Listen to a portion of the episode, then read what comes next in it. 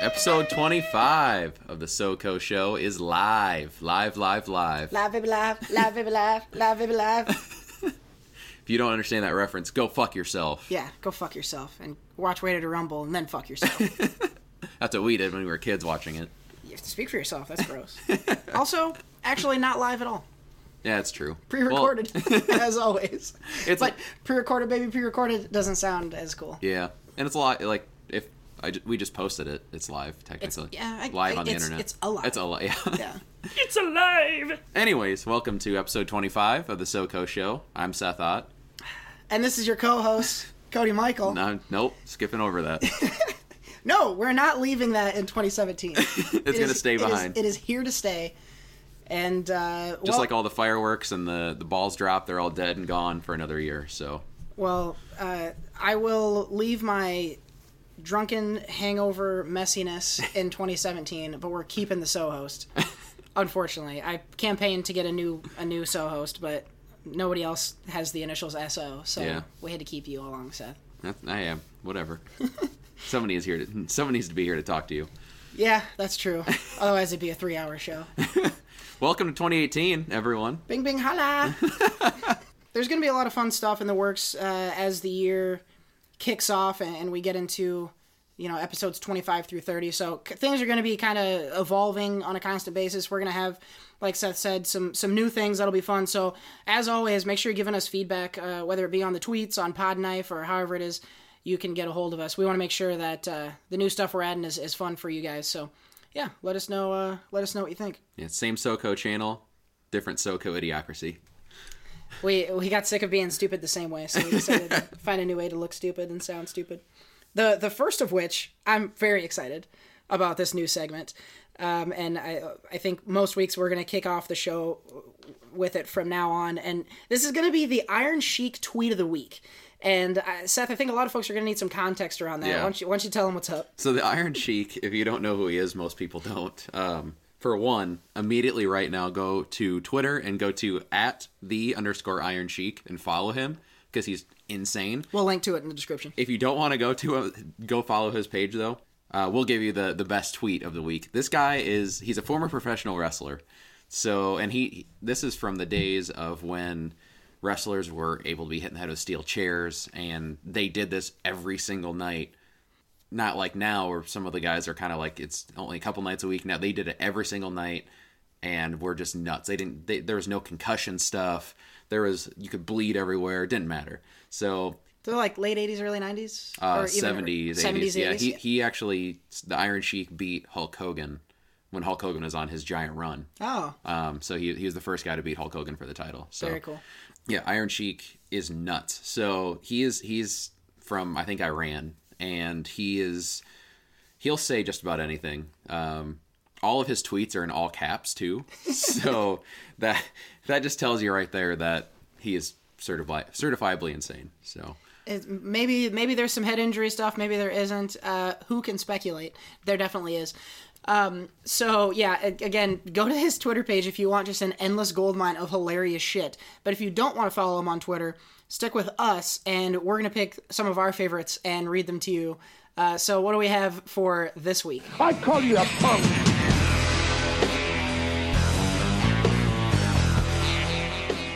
As we bid the farewell to 2017, I'd just like to tell the 2017 to go fuck yourself forever. Hashtag New Year's Eve 2017. that's a good sentiment from the iron sheik to i guess kick off the new year and say fuck There- 2017 there's a lot of fucks in his tweets. Yeah, he's very all caps, very uh, not a lot of grammar or punctuation involved. Oh, there's typically. zero. Zero grammar punctuation. So the first of many Iron Sheik tweets of the week are in the books. Also, if you do uh, follow Iron Sheik and you want to submit one of his tweets for consideration to be the tweet of the week, send it to us uh, via one of our, our many channels and, and we'll get it put in the show.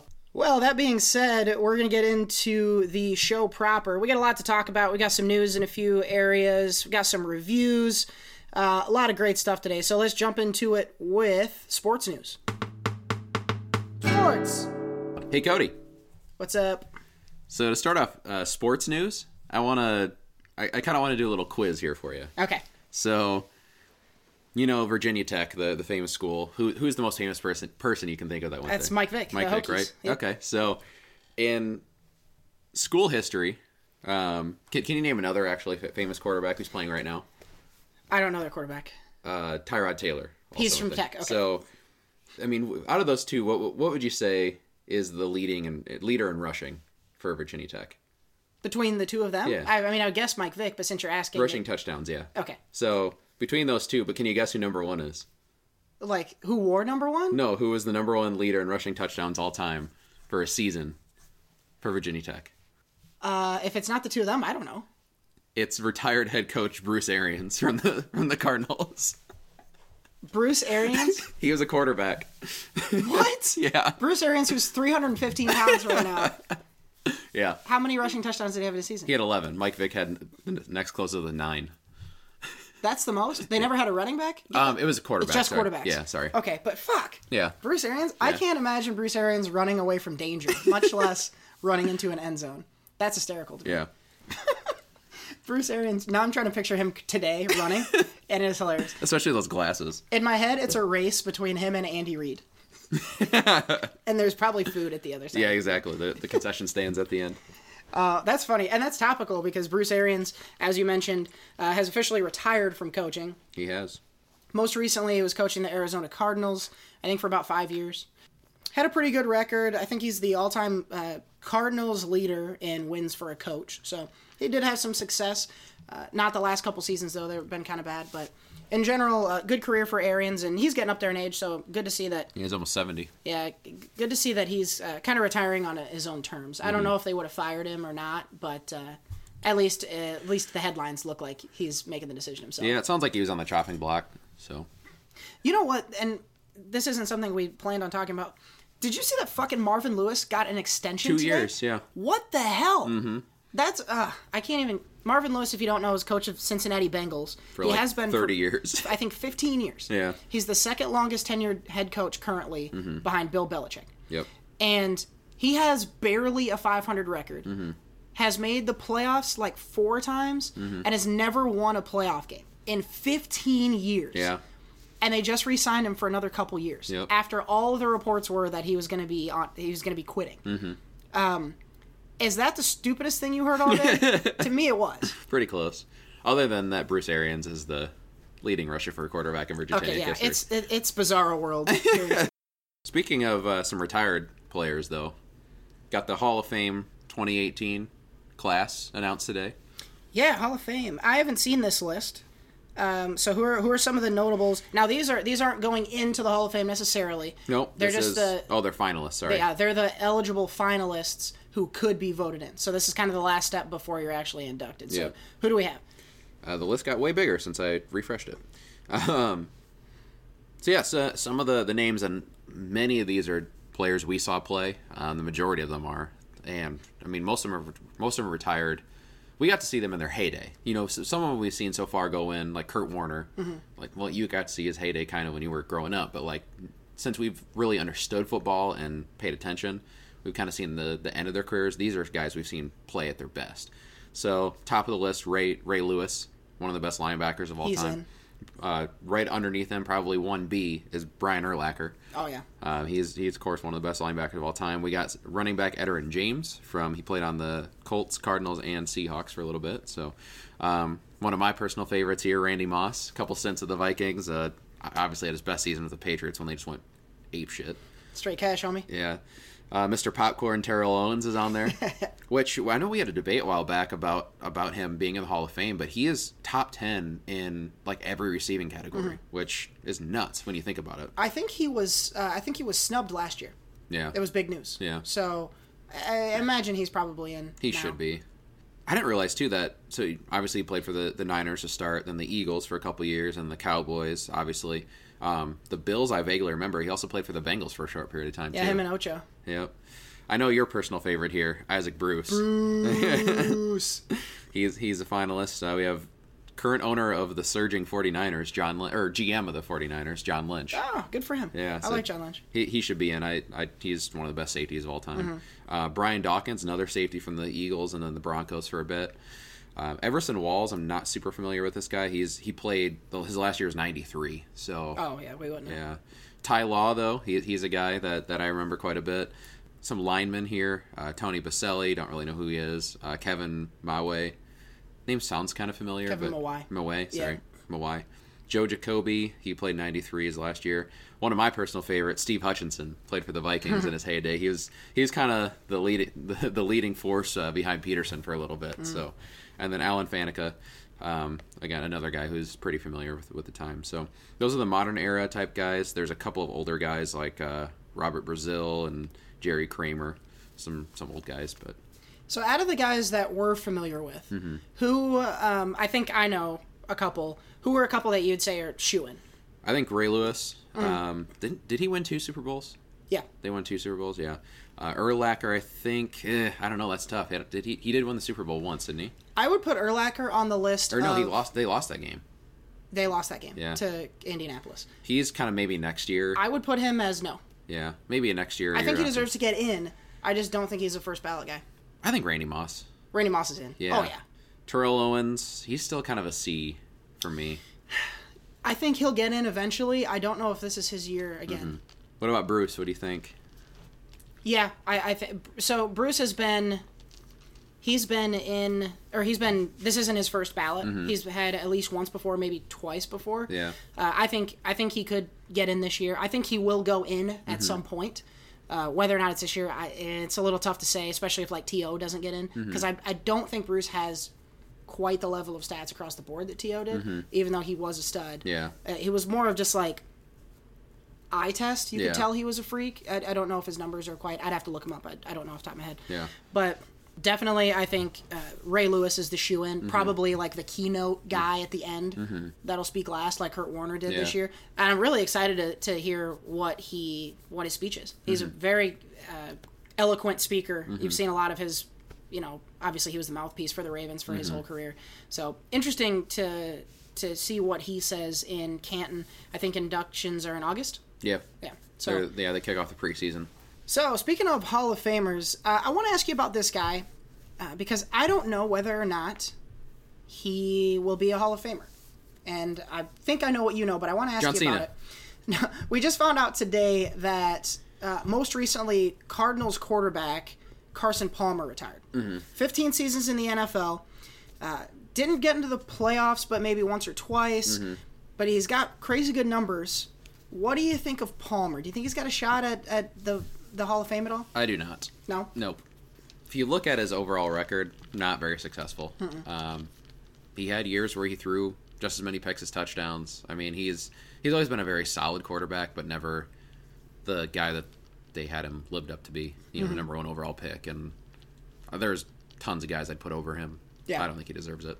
Yeah, I'm kind of with you on this. I could maybe see it in like 15 or 20 years, maybe, but the the the class around him, the, the quarterbacks Mm-hmm. So that he's good. played against in his career, there's there's probably 10 Hall of Fame quarterbacks in the NFL right now, Mm-hmm.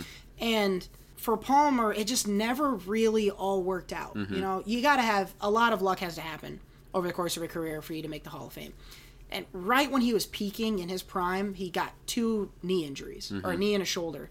Missed a couple seasons. Totally threw his shit off because it was right when he was he was a stud uh, on Cincinnati. Mm-hmm. That ended up getting him pushed out of Cincinnati. He half retired then, then came back to the Cardinals. Yep. Couple really successful seasons, but really couldn't get deep into the playoffs.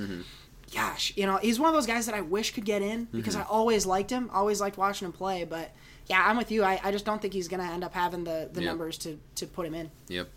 which is a shame. Um, one of those guys that since since I've watched football seriously, he's Mm-hmm. always been in the league. So having him retire is, is uh, a weird one. Yeah. makes me feel old. Well, it's a special time of year. NFL playoffs are starting. And because it's so special, you know that we have to have uh, a new guest come to the show.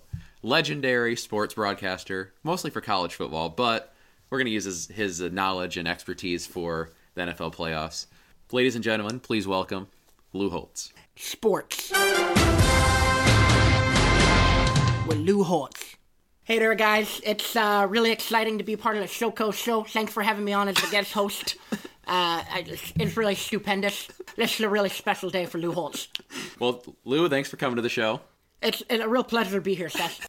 So Lou, I know again, like I said, you're you're more of a college guy, but I'm sure you're a fan of the of the NFL. Who who would you say your favorite team is in the NFL?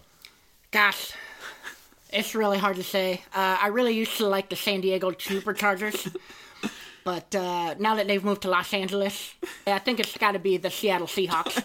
Their quarterback Russell Wilson is a really gifted player. What he can do while he scrambles, that's really really special. Well, that's good to know, Lou.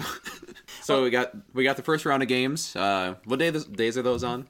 Saturday and Sunday. It's the playoffs, wild card round.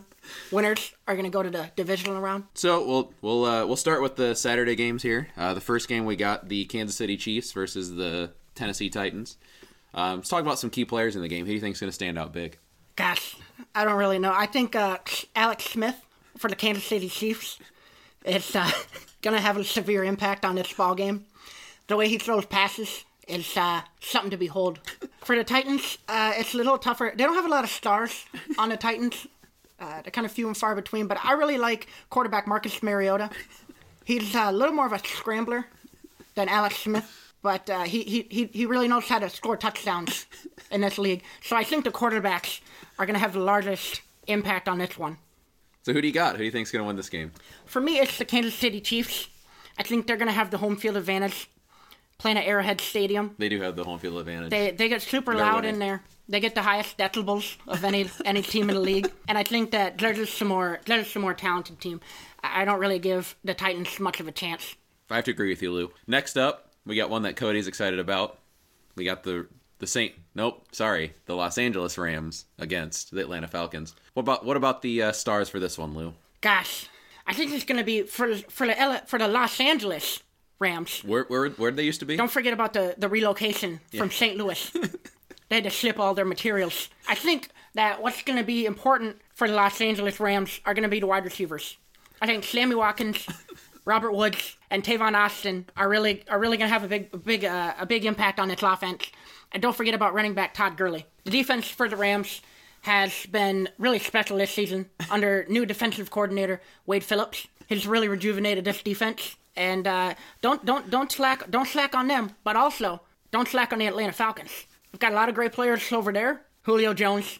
I mean, the guy's a stud. There isn't a, there isn't a pass that this guy can't catch, and he always gets both feet in bounds. He's going to be scoring touchdowns. I don't know if the Los Angeles Rams have a secondary that can contain Julio Jones, but we're going to find out on Saturday.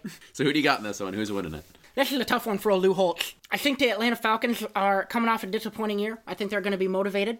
But give me the Los Angeles Rams. They're the young team, the hungry team. Coach Sean McVay, it's going to have them in good spirits before kickoff. So give me, the, give me the Los Angeles Rams winning this one in the Coliseum.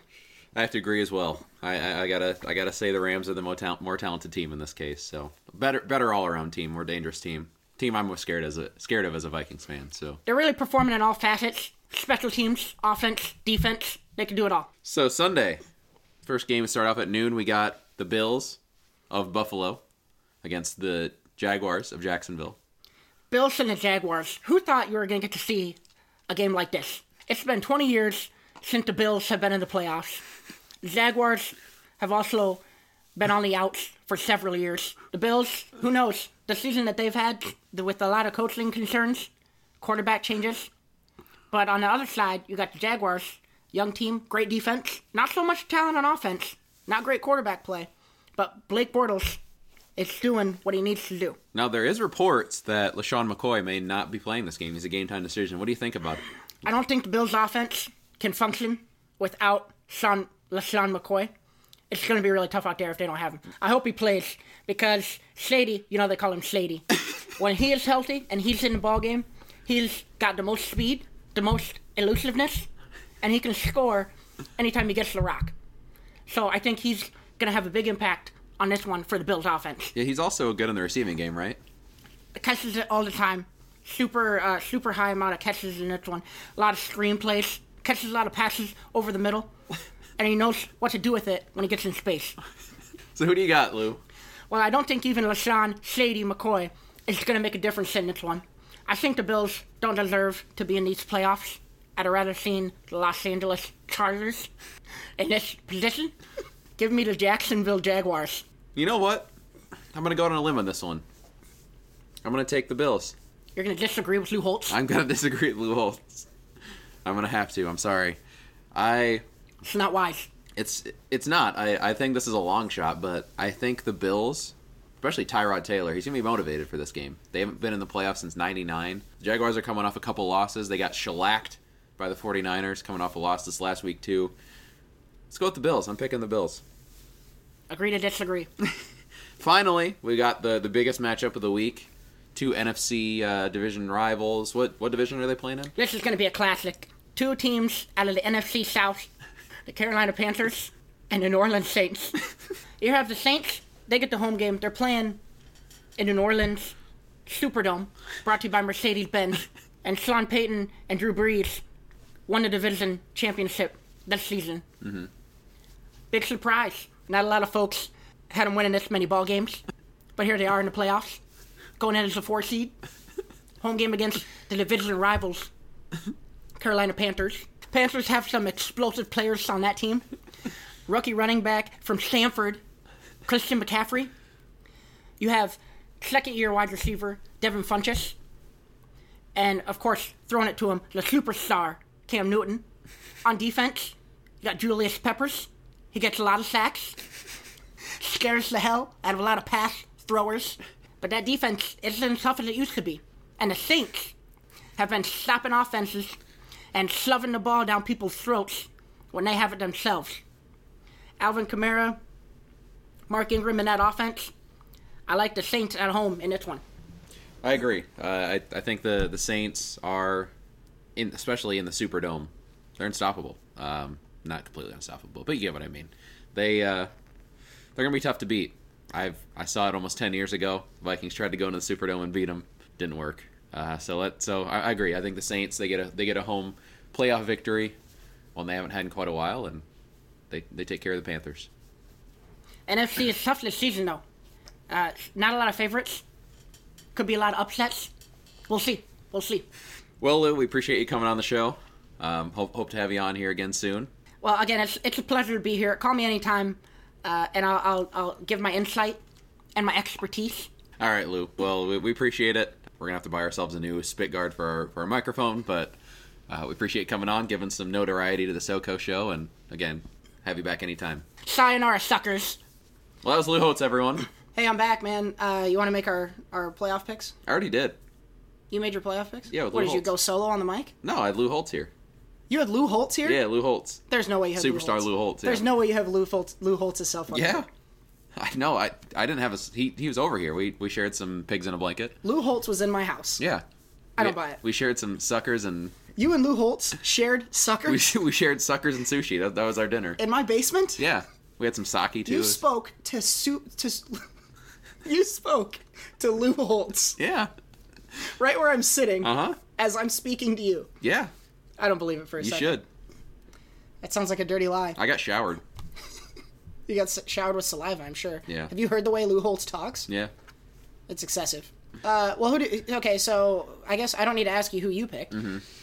Oh gosh, for me, give me, give me the, give me the Chiefs. I gotta pick L.A.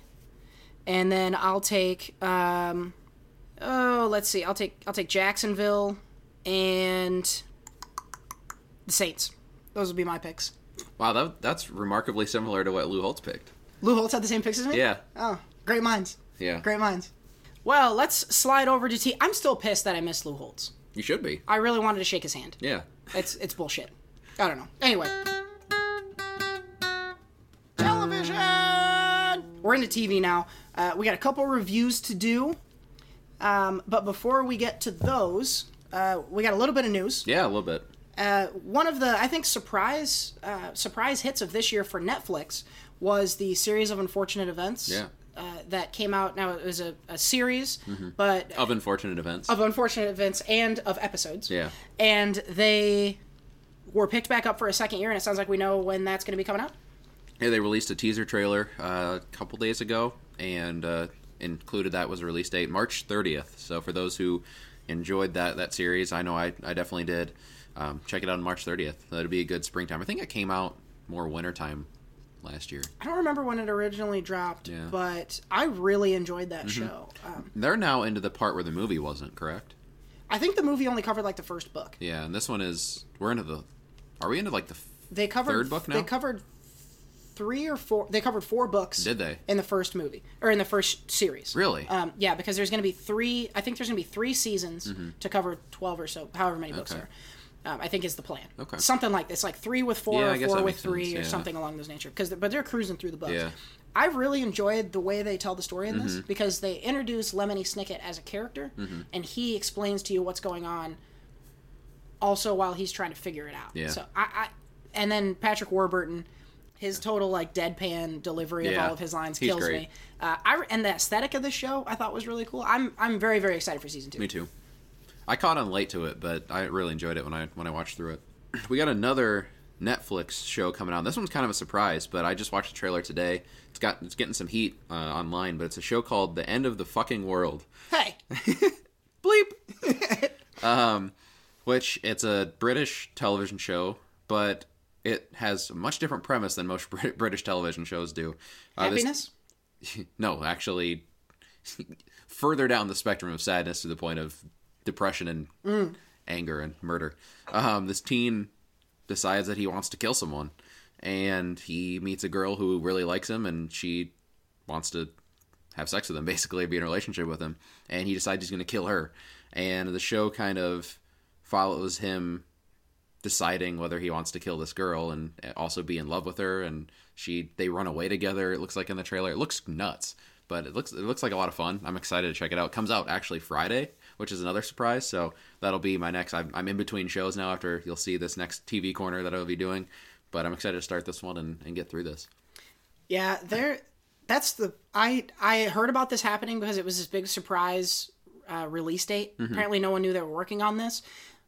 I had not yet read the synopsis for that show, but that sounds batshit insane. yeah and it's based off a graphic novel as well so um, they got some good source material it sounds like so people are excited because of that having a you know source source material associated with it Could be interesting. Sounds kind of Dexter esque. That's what I was thinking, and while I was watching the trailer, I was like, "This is kind of Dexter," because mm-hmm. he he kind of talks to himself like that in the trailer. Yeah, yeah. That sounds right up your fucking alley. Oh, yeah. you love that stuff. yeah. Dexter, so- Mr. Robot's pretty similar to that. So, Maybe I'll wait for you to watch it and then I'll check it out. But Yeah. it does sound it does sound interesting. yep.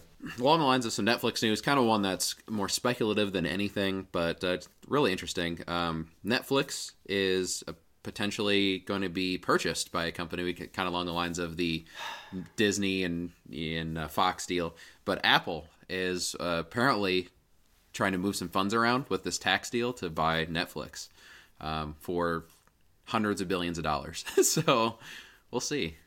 Apple owning Netflix. Yeah. Would that just be it? That'd just be the end of it, right? Probably. It'd just be Apple and and then Disney would acquire Apple, Apple, or Apple, and. Google, um, and then yeah, Disney. Well, that that's the thing that like, I would hope that Apple doesn't completely just take away Netflix from like Xbox, PlayStation, Mm-hmm. your Samsung devices, your Google, like Google Chromecast, things like that. That would be my worry, is that they're just like only on Apple TV, but then they'd be alienating seventy five percent of the, the people that watch Netflix. So you can only watch it on Apple devices. Like, no, that's that I don't would see be that dumb. as- that would be really dumb. So I hope they don't do that. The thing is, if, if they do that, I mean, you're gonna get one movie you're gonna talk about later is Bright. You're gonna have now. Netflix already has, you know, they they have money to back these huge movies, but now they can do that on an even bigger scale potentially. That's true. So, although I don't know if I want the big budget movies, I prefer the the small indie movies and the small shows. But And that's what goes by the wayside. Just like we talked about with uh, the Fox deal with Disney, the concern is will the smaller movies still get made? Mm-hmm. And that one of the reasons I really like Netflix is they'll make the shit no one else is making, Yeah. and it ends up being great. Mm-hmm. So and they there's just more creative control with the actual creators, as, from what I can tell on Netflix. Mm-hmm. Yep. I, I really hope this doesn't happen. Yeah. I, I like that there are multiple. I like that Netflix is kind of this maverick that can that just does what it wants and Mm-hmm. the market follows. I think that if you give it to Apple, it's going to be well, for one thing, Apple has made a business out of controlling their shit, Yeah. so that you have to have their shit and only their shit. Mm-hmm. If they could, if they did that to Netflix, that would be horrible. Yep. Again, I don't see that being their plan, yeah. but everything would just be homogenized in the same way we talked about Disney. Uh, Netflix would lose its edge to me. So Yeah. I really hope this doesn't happen. It sounds like it's still kind of a long shot. Yeah, that it's it's about forty percent from happening, but that was also from a source. Um, so Forbes actually came out and kind of said, "Hold on, this is far ways away from happening. It's very unlikely." The original source said it's about forty percent from happening. we shall see. That's going to be interesting. That's going to affect a lot of people. Mm-hmm. So yeah, we'll, we'll definitely have to keep an ear on that. That's that was a surprise when you told me you had that headline. Uh, Yeah. Not something I thought I'd ever hear. Yeah, Well, before we get to Seth's TV Corner, we got to start with yeah. The TV corner will not die. the, no. The TV Corner is back for 2018. I know. I know the people at home were freaking out, Seth. Yeah, sorry. They we were free. I got a lot of it. got a lot of emails when they said we were making some changes, and they all said, "Is the TV corner coming back? I need it in 2018. it's here, folks. Mm-hmm. Yeah. Okay, let the rumors die now. You're gonna have to wait another few minutes for it, but it will be here. Mm-hmm. yeah, So stay tuned. Yeah, all those emails came from SethOwad at gmail.com. So So before we get to the corner, we got to give you the true value version, and that's Cody's TV portion of the show that is not untitled. and I've got two shows. To Cody's review. entitled segment. Cody's Untitled segment. There we go. So in Cody's Untitled segment today, I got two shows to talk about. Both are uh, Netflix shows. Oh, I thought they were Pornhub shows. That's that's another segment later. Okay. Uh, that one has a title. We'll get to that later. Yeah. The first one, I know a lot of people are watching this one. It just dropped on Friday with season four. It's Black Mirror. Black Mirror. How do you see into it? Um, it no no no. It's a mirror that only works for black people. Oh. yeah. No, the mirror is not black. Okay. That'd be stupid. Okay. Anyway, Black Mirror is a hugely popular show, especially in the last couple of years. It's an anthology series that specifically deals with like technology, and it's a, it's kind of like a hypothetical future where certain technologies exist, and then they tell you a story about them, and it. The thing I like about Black Mirror is it's very thought provoking. Mm-hmm. Like anytime that they're showing a new technology, the viewer has to think to themselves, "Would I use this? How would I use this? How would this, would this affect my life?" And that's what I love doing with TV and movies is like, what would I do in that situation? Yeah. So I love Black Mirror, mm-hmm. and the latest season did not disappoint. You could uh, you could see this any review. I'm not going to tell you anything you can't see on every other review. Th- this show is fantastic, and season four is one of the best seasons. Mm-hmm. I've heard some people argue that season three is still better. I'm partial to season one because it was my inter- introduction to the show, mm-hmm. but season four is fantastic. They have they bring up some stuff that is very very interesting. Like I said, to think about what would I do in that situation, mm-hmm. but they also have a way of doing storytelling and world building on this show that's so different from everywhere else. Mm-hmm. A lot of shows would open with Star Wars text scrolling up your screen saying it's the year 2035 and this technology exists. Uh-huh. How are they going to use it? Black Mirror doesn't do that. You find out through dialogue, through details that you, that you can spot in the background, like on billboards and stuff, and just through the action. Like you learn what something is throughout the course of an episode as you need to. And that makes for a really interesting plot device because things are constantly changing in the show and they're always allowed to pivot in different ways. Mm-hmm. For example, the very first episode, and I, I'm not going to spoil anything for you. The very first episode is about a a guy who is the uh, chief technology officer for this gaming company, and they make a game that you can basically VR into, except it's an entire mental and physical transportation into this game. So you essentially you put these prongs on your head and you like pass out and then you're transported into this game where you can play the game for a while and then you can leave it and go back out to your body and it's super immersive and it looks totally real on the inside. And it's super super cool. And and from the outset you're like oh snap like if that's where gaming is going that's amazing. Of course i want to use this thing. Mm-hmm. But then as the story unfolds you find out more and more about about what's going on with this game and the circumstances around how it was created and the characters that you meet in the first third of the movie evolve over or the first third of the show i should say evolve over the course of this and by the end of it it's a totally different story. Hmm. And that's the case with like two or three of these episodes is it's not always a hard plot twist when you find something out but almost never do you finish an episode the way that it started the way that you thought it was going to go. So it's all it keeps you on the edge of your seat every single time. You never know what the plot is going to do in all of these episodes. Mm-hmm. All six of the episodes in the new season i thought were fantastic. I have a couple that i liked more than others. I think my favorite one had to deal with a dating service um, and I'll leave it at that. But it's super interesting. I think it's like the fourth or fifth episode. Um, but in all in all, I would say Black Mirror. If you've never watched an episode of Black Mirror, pick it up and just watch any episode now. Ask a friend of yours what their favorite episode is, and just watch that. There's no order to these. They're not connected in any way. Um, you can pick any one of them up and watch it, and they're anywhere between like 45 minutes and an hour and 15. And each and every one of them is is fantastic. It's like watching a movie every time, and they tell a complete story. It's it's I can't say enough good things about it. Get out and watch Black Mirror if you haven't yet. You can start with season four. Just watch that. um, but get out. Everyone should watch it. It's it's so cool and thought provoking, and it inspires debate and conversation. It's it's one of the coolest shows. One definitely one of my favorite shows that I've watched in the last couple of years. Huh. So, because I've watched a few episodes here and there. I watched. I think I watched the first one with you, and then you you just took off after that. I know some of them are kind of seem to be more in like the horror type base. Yeah, For those like who don't, I, I guess how how many would you say you're kind of in that compared to more of just like thought provoking? Is there any like what type of genres are you, would you usually say? They they stick mainly in the like drama slash suspense slash thriller type Okay. stuff. I wouldn't say any of them go straight horror. Mm-hmm. Um, there are a couple that are scary, but it's not for the sake of being scary. Uh, you know, does that make sense? Yeah. So some of them, yeah, some of them are definitely scarier than others, but in general, I, w- I would say they're more of the thriller type of scary than they are the horror type of scary. But even those ones are thinkers.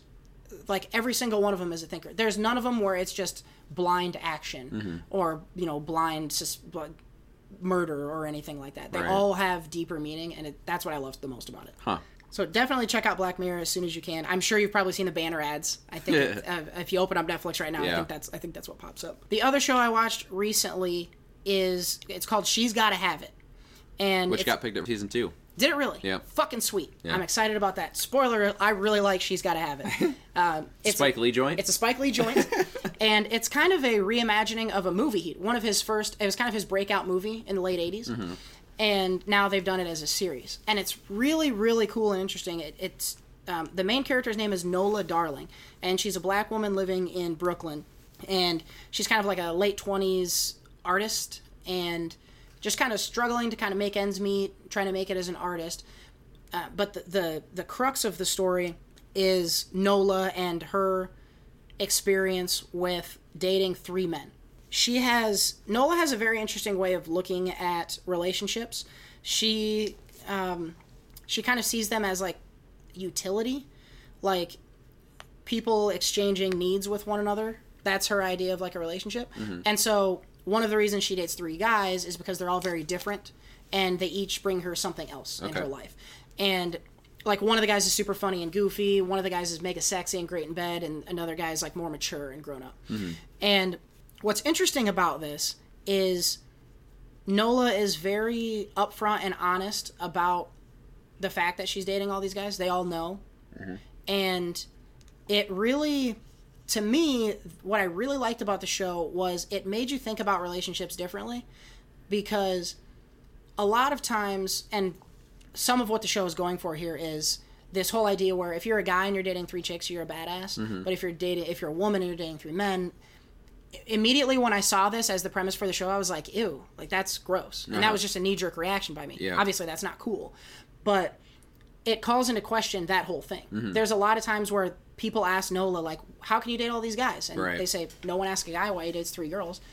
And so there's that. It's got a, big female empowerment and specifically a black woman empowerment um, kind of vibe to it the whole way through. But the thing that I thought was the most interesting was the way it talks about dating and relationships and sex. Mm-hmm. It, it really takes another angle. Nola's perspective is an interesting one to me, and it ca- it caused me to think about like my relationship. I'm single, so like the dating world that I'm in, it made me rethink some of the relationships that I've had with people mm-hmm. and how I want them to be going forward. So it's it's just really interesting and it's a different perspective, mm-hmm. which is really cool.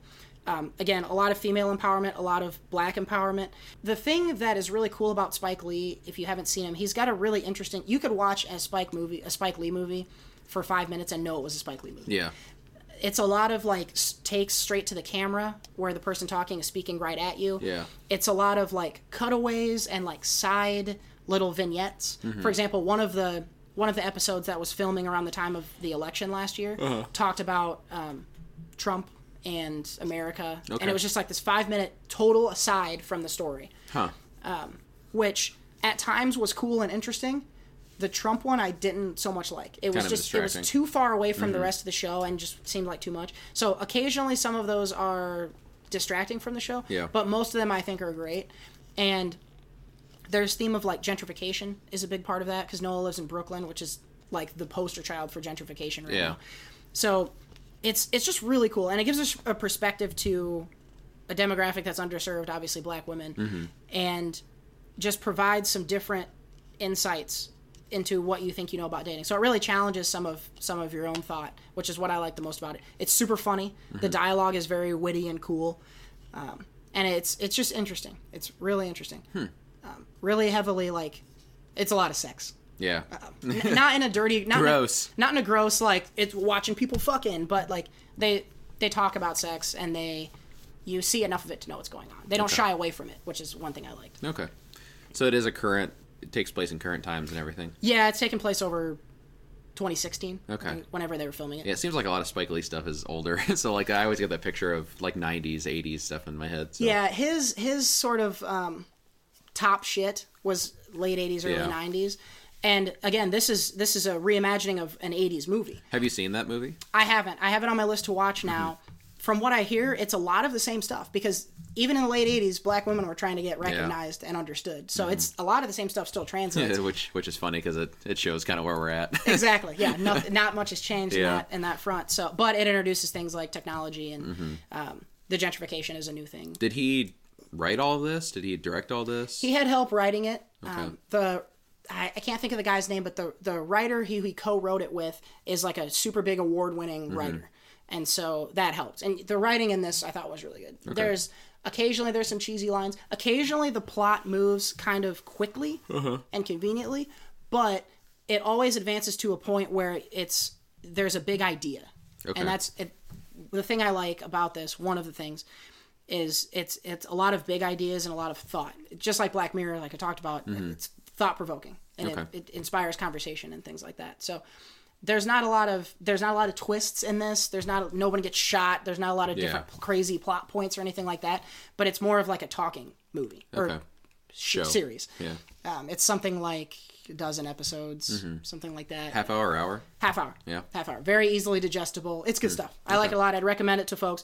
I've talked about this at length. I, I'm very uh, much a big fan of, of movies that star black folks because you it's a different perspective automatically. Um, but even if you're not, even if you don't identify with the black experience, it's it's it would be interesting to anyone else. I think it's not so ingrained in that mode all the time that it would be uncool for someone else to watch. Um, but specifically, if you're into stuff like that and you can relate to to her experience, if you're a woman or if you're black, definitely check it out. But anyone who's interested in a different perspective, specifically on dating, was what I noticed the most about it. Should check it out. Super cool. I recommend it to everyone. Well, those are my two reviews. Enough of my shitty segment. We got to get the people what they want. Okay. And that's one of our resolutions in 2018 is to give the people what they want. Exactly. And what the people want right now is Seth's TV Corner. Woot. That's in my TV corner. What do you got for us this week, Big Guy? All right, so this one is uh kind of it's kind of along the lines of what you're talking about with uh with she's got to have it. It's it's it's a show kind of about female empowerment, not not a black woman. It's a white woman in this case, but it's a show that I was completely off the radar from. Uh, it's on Amazon Prime, so and I haven't watched a show on Prime since Sneaky Pete, which was this summer. So I'm, I'm finally getting used out of that service. I know the Golden Globes came out, and I think I even said that. Um, we did the Golden Globe nominations, and we went through them, and I think this show was nominated for Best Comedy, and as, as well as the actress Rachel Brosnahan. Marvelous Mrs. Maisel is the show, and I think I even said it as like I have no clue what this show is. And over the last few weeks, I've heard a lot of people talking about it on various review sites and, and saying how much they love it. And I was done with shows, and, and I decided to, to turn it on. When when you open up the, the app, and it's it's it's uh, advertised pretty pretty heavily on Amazon Prime. It's not a show that catches your eye. It's a show like the the text and the cover all look very 50. So it catches your eye in a way of like I was I would have never watched this if I hadn't heard anything good about it. It just looks kind of bland on the on the on the on the cover, but the show is far from that. So I'll talk a little bit about it. Um, Rachel Brosnahan, as I said, is is the star. She is most most people would know her if you watch House of Cards. She was the the hooker named Rachel that uh, Doug Stamper loves. Rachel.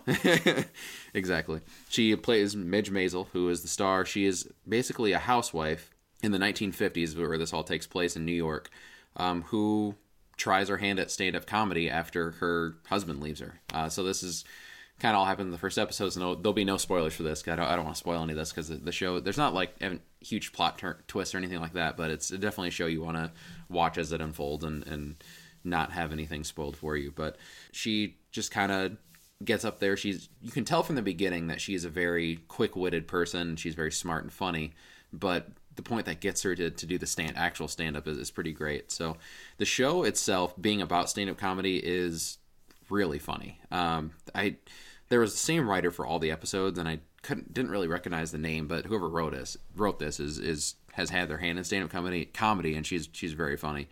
The stand up is performed very well for a show that is focused on stand up. It, it's kind of hard to catch that that stand up vibe and, and and get the timing right for for those shows sometimes. And like uh, that show I'm Dying Up Here on on Showtime was not reviewed well at all. And this show on the opposite hand is reviewed very well, and they do this they do the stand up perfectly. It's it's really good. Um, it, it has a really good grasp on what amateur comedy really feels like. We were talking kind of off air about that. Uh, something you've done. We've both been around that that environment. You've done the, the amateur comedy. We both kind of you know have been around amateur comedy and, and people struggling to try and and do more shows and and write and things like that it's very very true to that amateur comedy startup type feel um, it's really interesting. I always thought that just being around it's really interesting and then the show kind of it, it does it on a bigger scale so it's it's very cool. Um, the one the one thing i noticed in that in that regards is that like a lot when we've been around those type that those type of people a lot of the comedians have like people they look up to.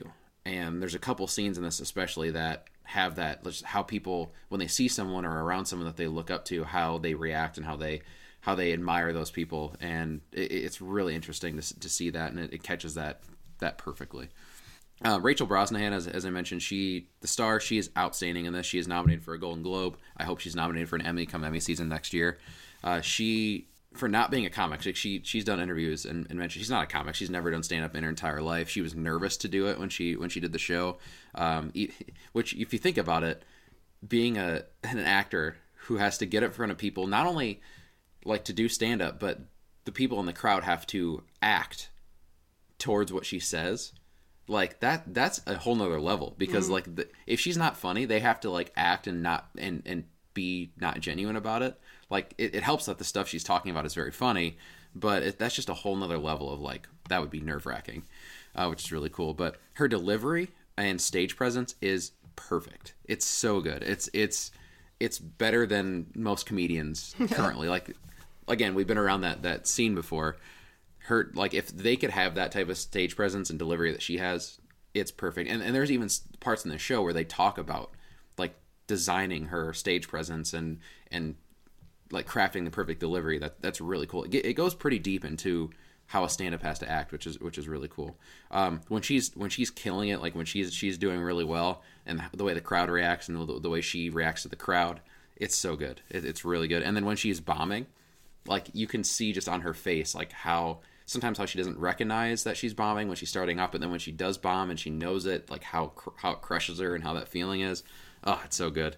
The supporting cast in this there's not a whole ton of other stars. Uh, tony shalhoub is is uh, who played monk monk on usa um, he he's he plays her her father. Uh, kevin Pollak he's kind of a lesser known actor um, he's been in some things, but he he also plays a supporting role as the father of her husband that left her.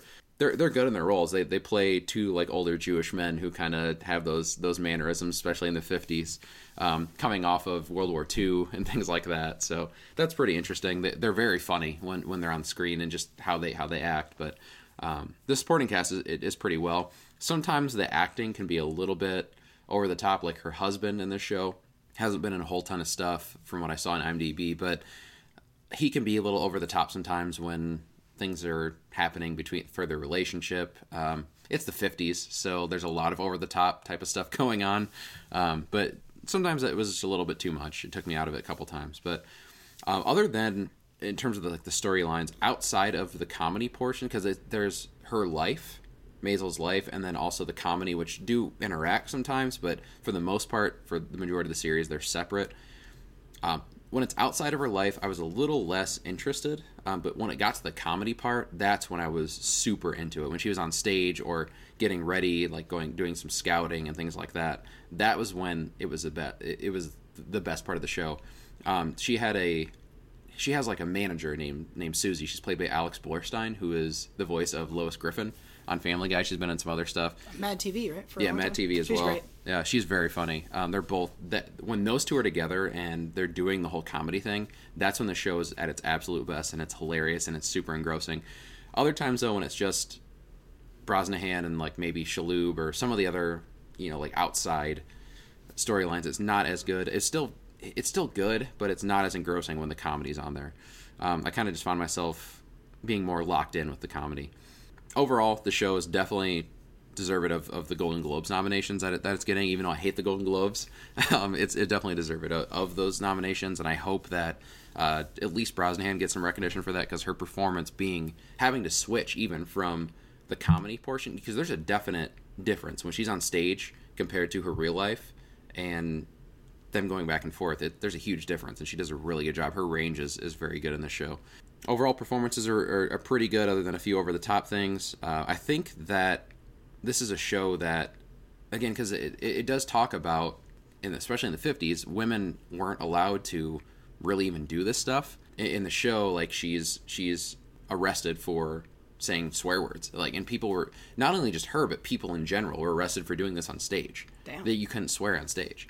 So there's there's speech involved. There's just she talks about how women are in their roles. You know, they they were housewives who just took care of the kids and cleaned and things like that. And she was doing something different. She took different jobs and and how it, she talks about how people how women need to branch out. And so there there's a there's a lot of women empowerment like kind of like and she's got to have it. So I really enjoyed th- those parts as well. There's there's actually some interesting parts. That there's one storyline I like where she took a took a job at like a, a, makeup store, which again, that's you know that that's kind of going along the lines. But that that was of of women not being in, in power, you know, empowered, but she she takes it and runs with it and and flips it on its head, which is done in a different way that that does give empowerment to it. So definitely recommend this for anyone. There's, I mean, it's it's very very funny. There's a few instances of of some language and topics, subject matter that not everyone can maybe get along to, but uh,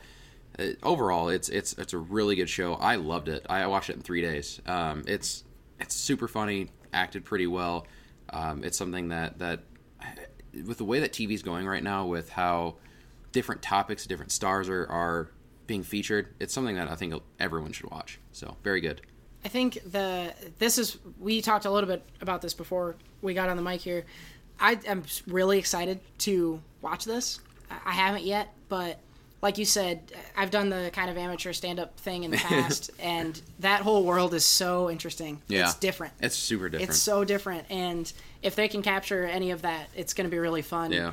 And uh, one of the, th- I'm definitely excited to check it out. Um, I was, it's, it's funny because most, I would like four out of five movies that feature stand up, it, it's not, the stand up isn't great. Mm-hmm you know? Yeah. Um, so would you it sounds to me tell me if i'm wrong mm-hmm. that the stand up in this is actually funny oh stand-up. it's very funny. So if you like if you went to her show you would think it was oh god yeah. It's it's because it's so i think what also and i thought about this while watching it you put yourself in the situation of someone going someone going to see 1950 stand up and how it's very like cookie cutter there's not swearing there's not sex talked about and she like from the first episode. So the first episode, I'm sitting there, and I'm like, okay, you know, this is, this is fine.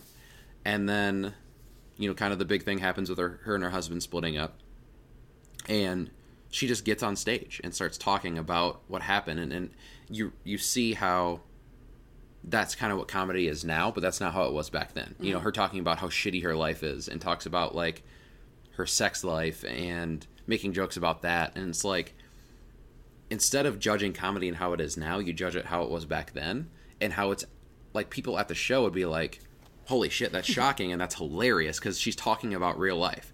Um, there's a part where they talk about what type of comedy she does, and there she, she cr- almost creates a, a comedy, a type of comedy that wasn't done. A lot of people are doing like punchlines and making observations, but she was just going off the dome and talking about just real life situations, and that was really interesting, and, and that's what made it really funny by putting yourself in that situation. So it's cool. It's it's it's really funny. I'm excited to watch this. Uh, yeah, the whole idea, like you said, of, of it's the first time that people are seeing this. I think a lot of times people forget that. Like Yep. if if a movie is set in the past and something happens, you know, like The Help. Yeah. Um, everyone's like, "Oh, she, you know, her boss is a bitch to her. She should just tell her to fuck off." Well, you couldn't have done that Yep. at the time. Yep. So having to be able to trans time travel yourself and Yeah. put yourself in the shoes of that audience is cool. So I- do you think that the when you're watching a scene that's on stage when she's on stage, Mm-hmm. are you watching it? Is it easier to watch it as like I'm an audience member watching her do stand up, or are you like rooting for her to like do well? You know what I mean? Because those are kind of two different Yeah. scenes, right? Yeah, I I mean I think it's both honestly because like because I guess at, at first when I first started the show because so like watching the uh, like I said watching the first episode I was kind of watching along and then when she got up on stage I was like holy shit this is really funny and this is good and that's what kept me going and then I started to really like her character more and and get in, get invested in her character. And as the show goes on, and you see her kind of behind the scenes and grow as a character and grow as a person, just being on her own, that's when you start to root for her more. Mm-hmm. So it's kind of a growing process. But that that first episode happened, and it ends with that stand up. And I was like, shit, this is good. I got to keep watching this. And that's mm-hmm. what kept me going. And then that's when they started to build her character more, and that's when I was super into it and, and engrossed from the from the beginning. That's cool. Mm-hmm. It's really weird to think about like this parent. Is it is it a book or a true story or It, no, it's it's not totally original? Yeah, from what I understand, yeah, It's such an interesting pairing. Like stand up comedy and female empowerment Yeah. have not generally gone Yeah. together. so I this is cool. I'm really really excited to check this one yeah, out. I sure. love it. It's it's it's definitely it's one of my favorite shows from this year. I mean, it definitely has some some flaws here and there. There's some storylines, like I said, that weren't some of my favorite, and some of the decisions they they make with her as a character. Um, some of the things she also says aren't the most PC um, at times, but overall the show is is done very well. Her character, especially, is one of my favorite in a long time, um, and it's it's super fucking funny. So yeah, definitely check it out. Well, there you have it. Seth recommends the marvelous Midge Maisel. Marvelous Mrs. Maisel. Marvelous. I can't. Marvelous Mrs. Lou Holtz, get out of here. Lou Holtz recommends. Lou Holtz recommends Marvelous Mrs. Maisel. Catch it on Amazon Prime. How many episodes? There's a, there is uh there's eight episodes, Eight episodes. about an hour apiece, There you go. so it's not too long. Someone get Lou Holtz out of our studio. We got we got some movies to talk about. Movies. All right, just a couple just a couple things in movies. I watched a couple Netflix originals over the weekend. One I'm going to be very brief about is Dave Chappelle's new stand up. This is more of just a plug. Go check out Dave Chappelle's stand up. There's there's two it's 2 hours worth, two different nights Okay. um, as a special. And he just has this really interesting. He's not. He, Dave is not at all anymore that like gotcha bitch. I'm Rick James. It's not that kind of stand up. It's very real and honest. And he tells some stories about what stand up has done for him and some of his experiences. It's it's just way more genuine than anything you've seen from Dave Chappelle in the past. He's he's it's like he's a different person hmm. almost. It, it's not over the top. It's not crazy. It's just it's interesting. And I never thought I would say that Dave Chappelle was interesting, but he's got a lot of interest. He's got a lot of good stuff to say. That was pretty cool. So definitely check out if you're into stand up whatsoever. Check out the Dave Chappelle specials. I think it's called Ignominy, something hmm. Nominity on there. You'll see it. I'm sure there's banner ads Yeah, for it all it's over. been all all yeah, over. all over Netflix. But that's out now. Check out uh, check out both Dave Chappelle specials. I liked them a lot. I watched them last night. The other the other it's a movie that I watched, and this has been everyone is talking about it lately. Mm-hmm. Um, it's called Bright. Netflix original movie stars Will Smith and Joel Edgerton, and this is Netflix's attempt at this sort of big budget, the type of movie you'd see in July, big blockbuster type movie, but it's on Netflix. And a lot of people have been speculating, like, what's how is this going to work? What's going to happen? What's how are they going to make money off of this? The mm-hmm. whole the whole thing. And in general, there's sort of a split in people. There's the critics who have not enjoyed this movie, and then there's the viewers who have enjoyed it. And I'll give you a little. This is spoiler free, obviously, and just a little bit of my take on the movie. I totally understand where that divide comes from. I personally, I liked Bright. I enjoyed it. It was, uh, you know, it's two hours of movie. It, it, it was good. I enjoyed it. I had fun watching it. I do see the arguments that some of the critics are making. There are some flaws to this movie. The general idea of the movie is Will Smith is a cop in a world that's an alternate reality where there are such things as elves, dwarves, sprites, orcs, all this fantasy shit that from Lord of the Rings is real and they all coexist in the world. Okay. And they're kind of it's kind of this metaphor for racists or for races. Okay. So, for example, you have the humans, and they're just kind of normal. And then you have the elves, and they're the really rich, uh, stylish people. White people. Well, it depends on who you ask. That's Yeah. that's the funny thing about it. Okay. It depends on who you ask, because some people say that the elves are Jews Oh, okay. because they kind of run business. Ah, okay. They are big in business. Um, I think most people would say that the humans are just white people. Okay. Which is a fucking problem. Yeah. If you're gonna make a movie about racism, don't Right. make the white people humans. right. Duh. The black people are represented by orcs. Yeah. Uh, really, though, I think it's more of a mix between uh, black people and like Hispanics. Okay. So it's just kind of brown people are orcs. The sort I of was just trying to guess. Yeah, yeah, no, no. I don't actually mean that. No, no, no, yeah. but it's weird, and that's it's it's it's weird that that's the choice that they made. Yeah. And it's written by a guy named Max Landis, who, Oh, he's familiar. yeah, he's he's written a couple things. Some have been good, some have been bad. Um, What did did he write Suicide Squad? no, David A. Ah, David Ayer was the director of Suicide Squad, did he direct this?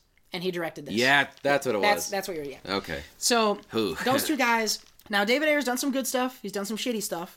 I I think his direction in this movie was like squarely okay. Okay. because there's some problems like i said and there's some good things now the the plot again you have all these different races and there is a couple other things will smith's partner on the force is an orc he's played by joel edgerton with some fantastic makeup work mm-hmm. done He- it's he's just he's wearing makeup there's no cg and joel edgerton plays this orc. He's the first orc to ever be a cop.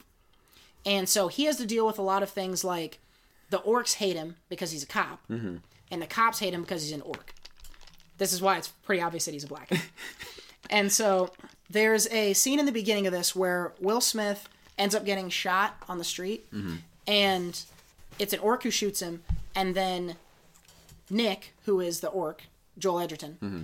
is unable to to get the guy. He escapes, and so a lot of the cops are thinking that he let him go because he's an orc and he's he's down with his he's down with the orcs instead of being a cop first. And so there's some mistrust between will smith and nick and there's some mistrust between nick and the rest of the cops. So he has no he's got no country. There's the orcs hate him and the cops hate him. So he's got no he's got nobody. So i really liked nick as a character. He's he's kind of like uh, goofy. He's very like innocent. He's he's just a nice guy. He's very about the rules. He just wants to be a good cop. That's Right. all he wants. So he's he's I think a likable character. He's one of the driving forces. Will Smith is just kind of this kind of old tired cop. He he just really just wants to come and get his he just get wants to get his Nine paycheck and not get shot. It's a nine to five. Yeah. He's trying to make it to his pension. So there's kind of a rubbing point. There's a difference between them. The big driving point of the movie is magic. Okay.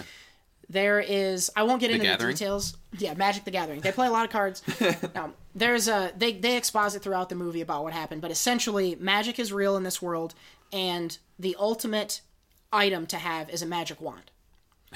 So they're they're not common. Not What's the like, core of this magic wand made of? The core of it. Is it is it phoenix feather and oak? It's what everyone Voldemort had. Because wands are not cool. Wands are if you lived in like the 1200s and you had a shotgun, like that's what a wand is in this. Like it's it's super like crazy powerful. Yeah. The trick though with wands is you can only handle a magic wand if you're what's referred to as a bright. Okay. Hence the, the Ah. name of the movie. So to be a bright, most brights are elves. And I think that's part of the reason why they're rich. Yeah. Some of them are magic. So most brights are elves. Humans, it's like one in a million humans is a bright. Okay, it's like Harry Potter. Yeah. And orcs, like, no orcs are brights. Yeah. So what happens, the only way to find out whether or not you are a bright is to pick up a magic wand. Mm. If you pick up a magic wand, it will either kill you Oh. or it will be magical. so it's one or the other. It's like the deadliest version of Thor's hammer. It's like playing Russian roulette, except you get to keep the gun if you win. And so that's an interesting plot point. What happens in the movie, they go to a crime scene, Will Smith and Nick the Orc go to a crime scene, and there's a magic wand. Okay. And so it's about what happens after. It's essentially ah. they get possession of the wand and they're trying to find out what to do with it. They don't know who to trust because some of the cops are dirty. Mm-hmm. They don't know they don't they don't know who to trust and they're trying to make their way across the city and everyone wants the wand. The gangsters want the wand, the dirty cops want the wand. It- It's, it's so it's kind of a big chase through LA. Okay. There's some really cool action in this Okay. there are a couple of really interesting plot twists in it. What I think it's lacking is like connection. So between there's like a cool scene followed by another cool scene, but without really a connector. Yeah. And so it's really just a collection of cool scenes. Um, that's where I think the main criticism is of this is there's some continuity errors. The plot moves pretty quickly. There's not a ton of character development, and so I think that from a filmmaking standpoint, it's not it's not fully fleshed out in the way it could be. Okay. But I think the plot and the characters and some of the action scenes in this were what was fun for me to watch. Okay. So again, it's the kind of thing where if you're a regular everyday person, I think you'll like this. Mm-hmm. If you're a nitpicker and a more of a critic, you probably will poke a lot of holes in it. Okay. So whether or not I recommend it really depends on your taste. If Yeah. you're the kind of person that's going to be looking for all of the different all the different holes you can poke in it, Mm-hmm. maybe you'll have fun poking holes in it. Maybe that's how you'll enjoy the movie. But I think most people would like it. Yeah. So if you see some of the some of the critics' reviews saying that it's like some of them are saying it's like the worst movie of 2017. That is Yeah, fucking that. crazy. There's no, it's not even close. It's Yeah. Mm-hmm. not that bad. I liked it. So again, I give it a recommendation for like the average typical movie fan who just wants to be entertained for two hours. Mm-hmm. Um, it's not going to be studied in any film film schools anytime soon, though. Um, you mentioned what? What are the different types of uh, creatures in this? There's humans, orcs, elves, and then like I think oh fairies. Okay. Fairies are the other ones, and then there are others, but you don't see them. What was the other one you said though? You, didn't you say like? Elves, orcs. I said sprites Sprite. earlier, but I don't think you see any Okay. sprites. Are there any seven ups in this one? All that, all that for you've been waiting. How long have I been talking? You've been waiting that whole time to make a joke. Oh my god. Yeah. This is why I'm on the lookout for a new soda host. yeah. This sounds to me like this movie sounds to me like the world is more interesting than the actual movie itself. Exactly, it is. Because like it, w- with you describing it, it reminds me a lot of. I read the Artemis Fowl books when I mm-hmm. was a kid. It reminds me a lot of that, where there's this whole system that's already been set up, and there's this whole underworld, and like there's different. There's like a class, and and you know different different system that's already set up, and and that seems more interesting to me than the story. The whole wand thing is pretty interesting to me. Like if to me, it sounds like there's a whole world they can explore here. Again, this would be better as a show. Uh, we talked about this before. Like stuff like this would be better as a show than it would be like kind of downsizing. How that would be Yep. better as a show, focusing on the whole world itself, as opposed to Will Smith and and Joel Edgerton Mm-hmm. just being these two characters in this. I totally 100% agree with that because what I enjoy the most about this is the world that it creates mm-hmm. and the questions that it brings up. Mm-hmm. They do. This has already been greenlit for a sequel, mm-hmm. and they have plans. Max Max Landis, of course, has very ambitious plans of, of several films. A franchise. Yeah, we'll see whether or not that happens. I think if this movie was released in theaters, I don't think it would do well enough No. to get a bunch of sequels. Yeah, I think it's kind of like it would. It reminds me of like a Valerian, a Valerian, uh, and it's different. They're different movies, but like how Valerian had been planned to be this huge thing, and it would have bombed, and now it's not going to have anything. You Mm-hmm. Yeah. know, I Um, think that would have been its fate had it been in theaters. But I Yeah. like it for a Netflix movie. the other thing too, it like partially, so it, it has a lot of a lot of s- similarities in just the the whole race thing and the cop thing too. And I didn't. We talked about this kind of off air, but you talking about the movie itself because we hadn't talked about the movie itself. It's like Zootopia.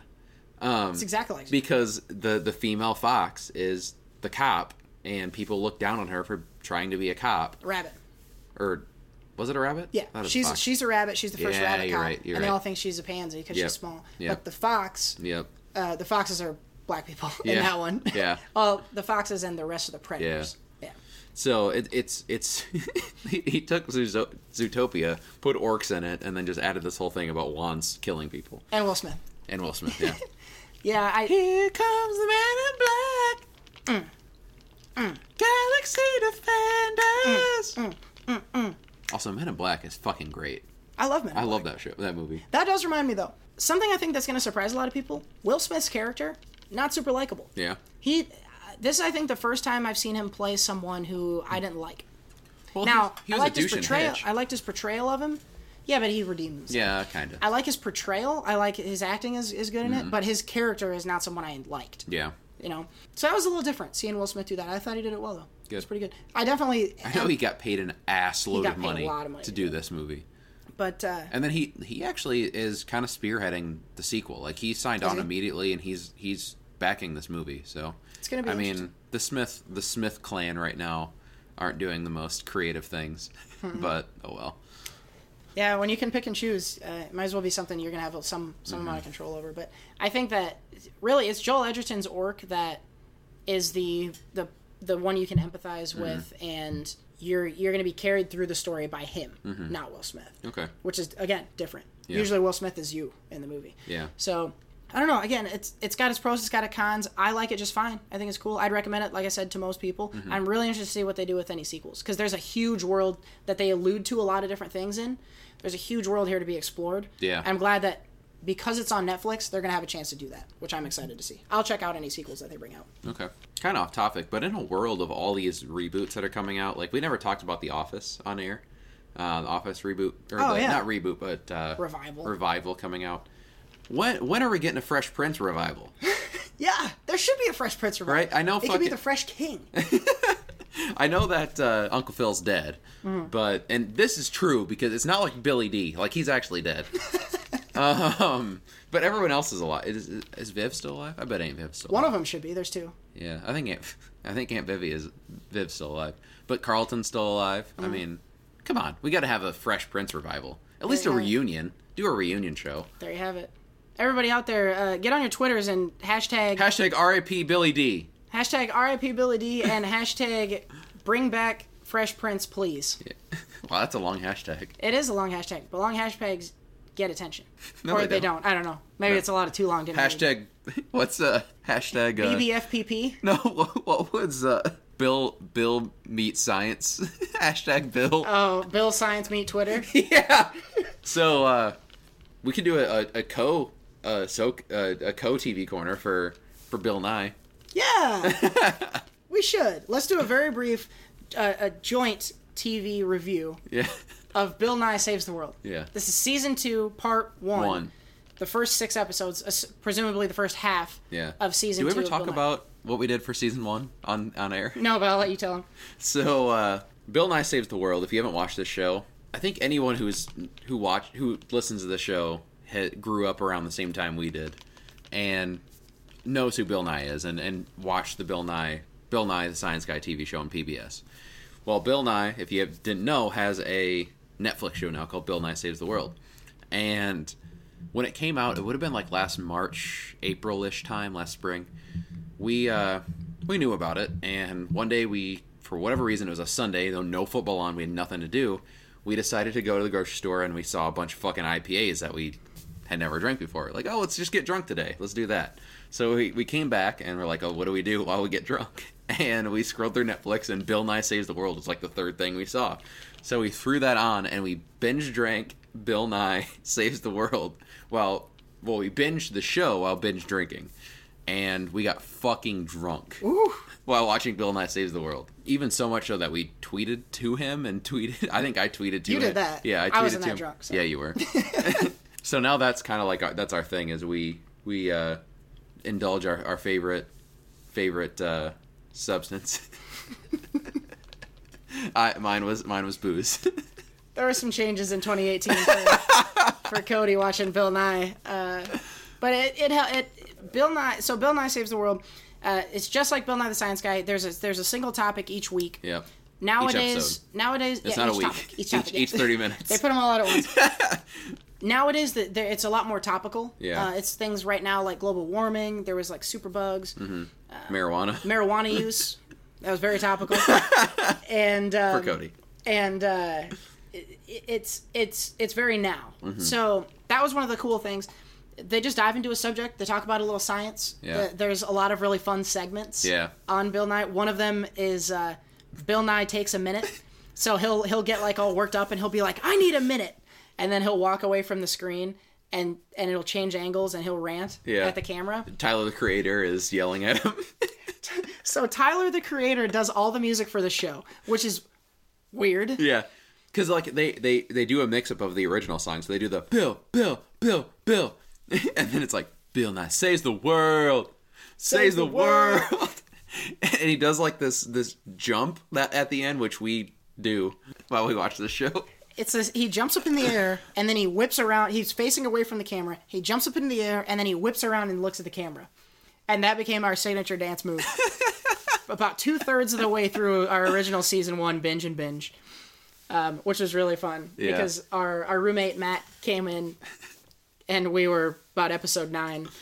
And uh, he's like, "What the fuck are you guys doing?" Yeah, we were drunk as hell and uh, started dancing and singing Bill Nye's theme song, and then learning about climate change. That was a great thing. So, Bill Nye Saves the World. It, it's it's very it's very educational. It's very funny. It's very enjoyable. and it's also it's what I like about it. I described this to someone the other day that so it, it's a lot like the TV show when we watched when we were kids, but his audience is still us, Mm-hmm. and so it's not like the kids show.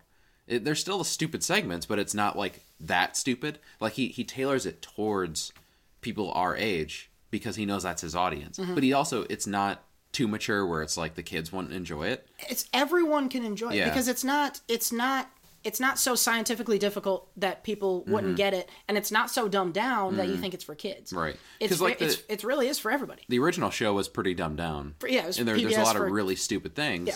But this one is is like again, he knows the audience is you know twenty two to twenty to thirty year olds that watch it when when they were kids, but anyone can watch it now. Mm-hmm. So that that's like I guess like the first episode being about marijuana.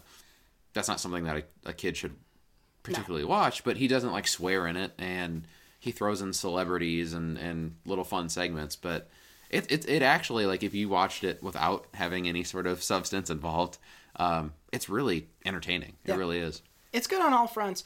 Um, they're they're always bringing in special guests. Um, not Kevin on- Smith, Kevin Smith was on. Zach Braff. Mm-hmm. Not only celebrities, but also scientists, which I always like when they highlight scientists.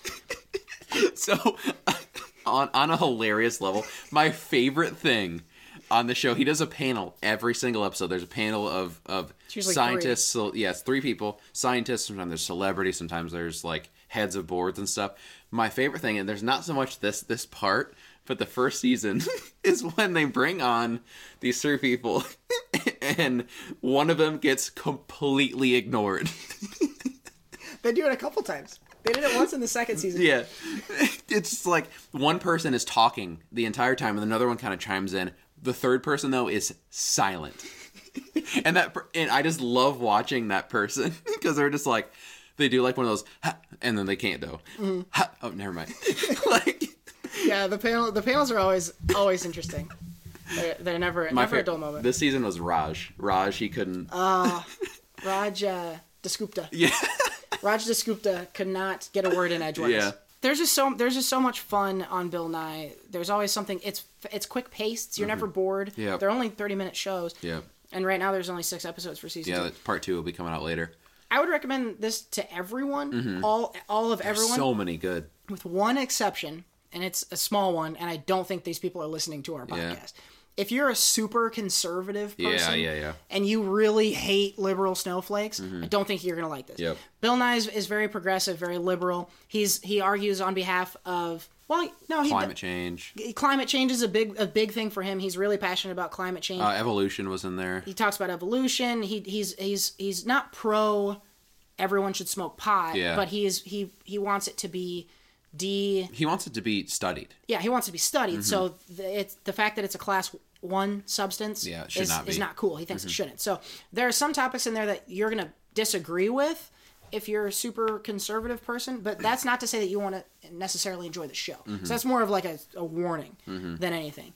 Um, but in general, every I think everyone's gonna like this. There's time travel involved in this Yeah, one. they like- did an episode on time Yeah. travel and how feasible it was or Yeah. wasn't. It's su- It's it's so it's cool. cool. All the topics are cool. They never do like we're gonna spend thirty minutes talking about algae. Yeah. There's never anything like Yeah. that. It's always fun. It's always upbeat. It's cool. And Bill Nye, just as a personality, is so fun. Yeah. He's just a cool guy to listen to. So no, definitely check it out. So that was impromptu TV mix mix 'em up. Yeah, it's not really a corner, but it's, like It's like not a, a, con- It's like the wall. yeah TV wall. Yeah, it's TV. We'll we'll work on a name for. Is that the first time we've both reviewed a show? A show, yeah. Weird. That's the only show we watch together. Weird. I guess. we I watch guess. movies together, but not TV shows. Yeah, That's a lot of lot of time. that is that is a lot of time. But because we got fucking hammered, Yeah, we. that was a good day. That was a good day. that was fun. And plus, if you get if you get blackout drunk while you watch it, you can go back and watch it again. so it's all good. All good things with Bill Nye Saves the World. Well, that'll do it. That's about it. Yeah, that'll do it for episode 25. As always, you can review us on. I can't do that. Do you want me to do all the administration stuff? Uh, nothing has changed by the new year. You can still, Bye. You can. St- God damn it! You can still find us on Twitter at underscore Cody Michael at Seth O Ott and at SoCo Show Pod. Um, also, kind of a fun thing that, that we did today with with Jared. So he he he had a tweet about uh, gym picks, uh, like G, GYM, like the gym where you go work out at. And we kind of had a little fun game where uh, after after he, he tweeted that, I, I responded with a, a, a picture of Jim Carrey, and it was hashtag Jim picks, like J I M. So that if if you have any fun submissions there, you can find that on on the uh, the SoCo show page uh, so the, with the uh, tweets and replies section. You'll see some of those. Uh, check those out, and also add add your own. Add some fun Jim picks. We had we had some good ones like Jim Carrey, uh, Jim Jim Belushi, Jim Neutron, like Jimmy Neutron, Jimmy Johns. Jimmy Johns. That was a good one by Jared. it's it's a lot of fun stuff. Yeah, you're, you're gonna find all those tweets on our Twitter page. Again, that's that's at SoCo Show Pod. Send us your gym picks. Make sure you include at Jared Buckendall as well. Um, also, I want to want to really quick um, shout out. There's a couple of uh, uh, cool tweets that happen. Well, for one, we are nearing 1,000 followers on Twitter. We are currently at 989, so 11 away. Uh, pre- we definitely appreciate all the support on Twitter. That, that's quite a quite a bit, and I never suspected we could get to that many Yeah, on that's Twitter. that's a lot of number. Um, we we now, do. if only we could have 989 listeners. Yeah, that'd be cool. If you are listening and you follow us on Twitter, um, tweet us out. Make sure you're sharing us around. Get uh, grow grow the crowd a little bit, and we want to do something a little special for whoever happens to become our 1,000th follower. So. Um, if you're if you're a listener and not a follower, make sure you follow us on Twitter. We're gonna flag whoever our 1,000th follower is, and we'll do something special for you on the show. So you're gonna have to follow us on Twitter and listen to the SoCo show to figure out what that special thing is. But we'll do something cool for our 1,000th follower, and that hopefully that comes up very soon. And then one other thing too, a Twitter account called Podgenie, who they tweet out different podcasts to just help kind of gain exposure and and uh, give a shout out to. They gave us a shout out today, actually, uh, on on what is today, the second of January, Tuesday. Uh, we were the podcast of the day for for Podgenie, so appreciate the shout out there. Anyone who does podcasts, that you can retweet that retweet, and you get a chance to be featured the next day. So definitely check them out. Very cool. They're at Pod Genie. Yep. All right. A- actually, at podcast underscore genie. at podcast underscore genie. Make sure you're checking them out while you're following us. Of course, you can always go at Podknife, more good podcasting things. Go to their website leave us a nice review or a or a mean review, either one. Hopefully, it's nice, but we'll see. Uh, make sure you're subscribed to us wherever you get podcasts. Could be SoundCloud, Google Play, iTunes, or Stitcher, or wherever.